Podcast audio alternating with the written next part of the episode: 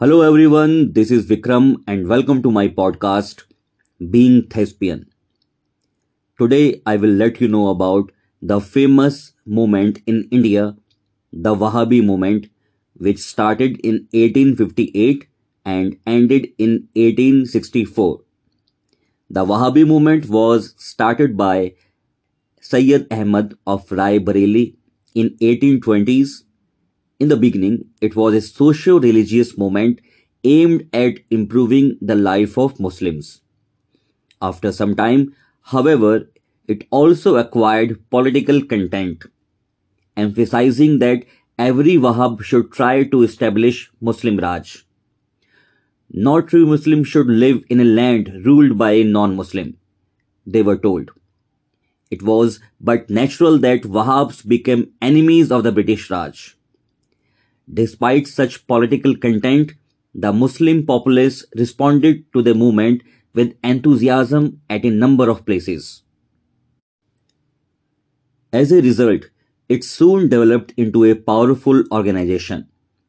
Sayyid Ahmad was, as noted above, its supreme leader or known as Imam and commander of the faithful or Amir ul Muslimin with Muhammad Ismail as his deputy and organizer of military campaigns. Its centers were established throughout the country, especially in the northwest frontier region. In 1826, Sayyid Ahmad himself left for this place with a view to waging jihad, which is known as religious war against the infidels. The reason why he shifted his headquarters to this distant land is not far to seek. Northwest frontier region, as we know, was still outside the influence of the British. Its people were known for their bravery and passion for independence. The situation of this area was also such that Sayyid Ahmad was free from the danger of hostile activity from his rear. Behind it lay the uninterrupted belt of certain principalities with whose chiefs he had already been corresponding for the last several years. Again, in the case of his projected advance down the northeast, he could expect friendly cooperation from the states of Baluchistan, Bahawalpur, and Sindh flanking his proposed route. Sayyid Ahmad's first clash was with the Sikhs, whose country, Punjab, lay between his place and the British Raj.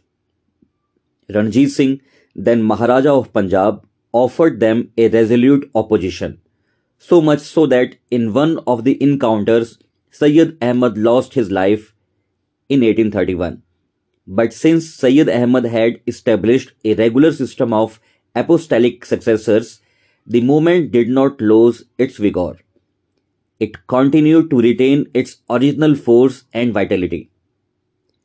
On the annexation of Punjab, which is in 1849, the furies of the Wahhabis, which had formerly spent itself upon the Sikhs, was riveted to its successors, the British.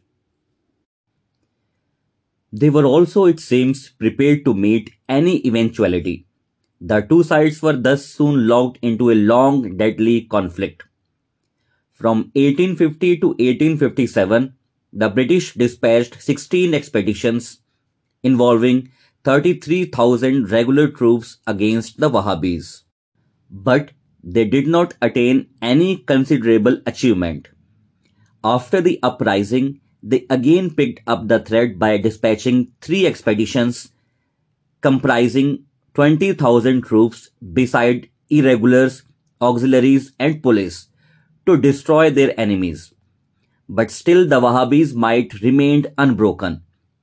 So the fourth expedition was sent under Brigadier General Neville Chamberlain, who is commanding 7,000 infantry and a train of mountain artillery. The Wahhabis met this force too, rightly, gallantly and compelled the British general to send telegram on 19th November 1863 which states that We much need reinforcements. I find it difficult to meet the enemy's attack. This is urgent. The needful was done, and in December, when his position had improved, he defeated the Wahhabis. The Punjab government summed up the result of the campaign like this. On no former occasion has the fighting in the hills been of so severe or sustained a character. After this campaign, the British decided to crush the Wahhabis once for all. But for this, it was necessary to go to the roots of the movement, which lay not in the mountains in the northwest, but in the plains down below. Accordingly, a systematic campaign was undertaken for this purpose, which gave meaningful clues of the existence of a network of organization of the Wahhabis throughout northern India. Haryana is the important state of India and it was an important center of the Wahhabis activities with its headquarters located at Thanesar which is in Kurukshetra district. One Muhammad Zafar, the head man of Thanesar, was the leading light behind the whole show. Thanks to his efforts, the organization had its branches opened at almost every big town in the region, like Karnal, Panipat, Jhajjar, and Hisar. It may be pertinent to know a little more about Zafar before we try to understand the movement. Who was this man? How did he join the movement? How did he carry on his work? Fortunately, we have full information about this man and his activities. He was born at Thanesar on 23rd February 1838 in a Muslim family of poor means. On the top of it, he lost his father the only working hand in the family, when he was not yet 12. Though not a sapient boy, he learned some Urdu from a local Maulvi and took to the job of a petition writer under the guidance of a relative in 1856. He had a facile pen which made him successful in his avocation before long. He earned a lot of money and began to be counted among the wealthy persons in the town. After some time, he got official recognition. When he was made a Lambardar, which is known as village headman. Zafar also had very strong streak of religiosity in him. He said his five namaz regularly and did other religious duties very carefully. He did not like corrupt and vulgar practices that had come to Islam, and probably this explains why he was attracted toward the Wahhabi movement under the influence of an Wahhabi preacher. As Zafar was popular among the people, hundreds of people joined the new movement under his spell. Impressed by his organizational skill, piousness of life, singular sincerity, and burning zeal for the regeneration of the fallen community, Sayyid Ahmad appointed him Khalifa or the official in charge of the Wahhabi activity in the northwestern region upwards of Delhi. Zafar, on his part, as already noted, spared no pains to justify his selection to this honorable post. He helped the freedom fighters on the northwest frontier by supplying them with men, money, and material. Not only that, in some of the frontier wars, he was personally present on the scene and fought in action. Surprisingly, Zafar's activity went on unnoticed by the British government for many years. But in 1863, as ill luck would have it, these were exposed. There is an interesting story as to how all this came about. One day in May 1863, it so happened that one Ghazan Khan, a junior police official posted at Panipat, while on his rounds, found some strangers proceeding southwards along the Grand Trunk Road. Smelling something foul, the police official got into conversation with them. worked himself into their secrets and told that they were Bengali luminaries on their way back to their native province to arrange for the forwarding of fresh supplies of money and men to fight against the British infidels. The officials at once arrested these men and took them to the police station. They were tried by the extra assistant commissioner of Ambala who found nothing wrong with the peaceable wayfarers. Consequently, they were set free. Ghazan Khan chose to take the acquittal of these persons as an insult to his honor and he took a vow to prove the correctness of his charge. He at once sent a letter to his village committing his son in the name of family honor to go to the northwest frontier and to collect information pertaining to the network of the Wahhabi organization which had spread throughout India. The faithful son obeyed his father and at once set out to fulfill his mission. He joined the Wahhabis at Sitana and remained there for some time, almost five to six months. When his work was done, he returned to Panipat, made a detailed report to the effect that there existed a widespread network for transmission of men and money from all over India to the frontier region. Thanesar was one of the main center of the Wahhabis activity and Zafar was one of its chief organizers. Ghazan reported the matter to the appropriate authorities with proof. Accordingly, the Punjab government appointed Parson, the superintendent of police, Ambala, to make further investigations. Parson raided the house of Zafar on 12th December 1863 after being supplied with the above information. He got some letters which referred to Muhammad Shafi, a contractor for supplying meat at Ambala cantonment, Yahya Ali, and some other persons from Bihar. Zafar, who could foresee the result of all these happenings, did not think it wise to stay at Thanesar.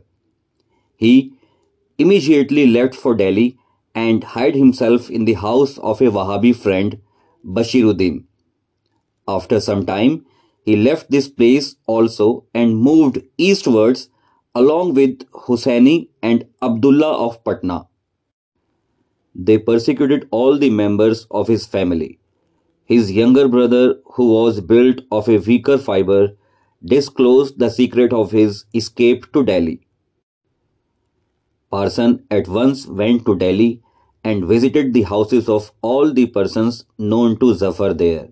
But Zafar, as noted above, had already left Delhi on his eastward march.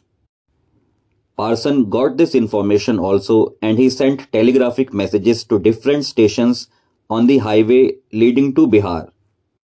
As a result, Zafar was arrested at Aligarh. Zafar's arrest was followed by many other Wahhabi activists in Haryana, Punjab, and Bihar. The chiefs of whom were Hussaini of Thanesar, Mohammad Shafi a government contractor from Ambala Abdul Karim a relative of Shafi Yahya Ali Abdul Rahim Abdul Ghaffar Kazi Mian Jan of Pabna Abdul Ghafoor Hussaini and Elahi Bakhsh all from Bihar all the prisoners were put in central jail at Ambala in March 1864, where they receive third rate treatment They were kept in separate solitary cells measuring 8 into 4 with a small opening.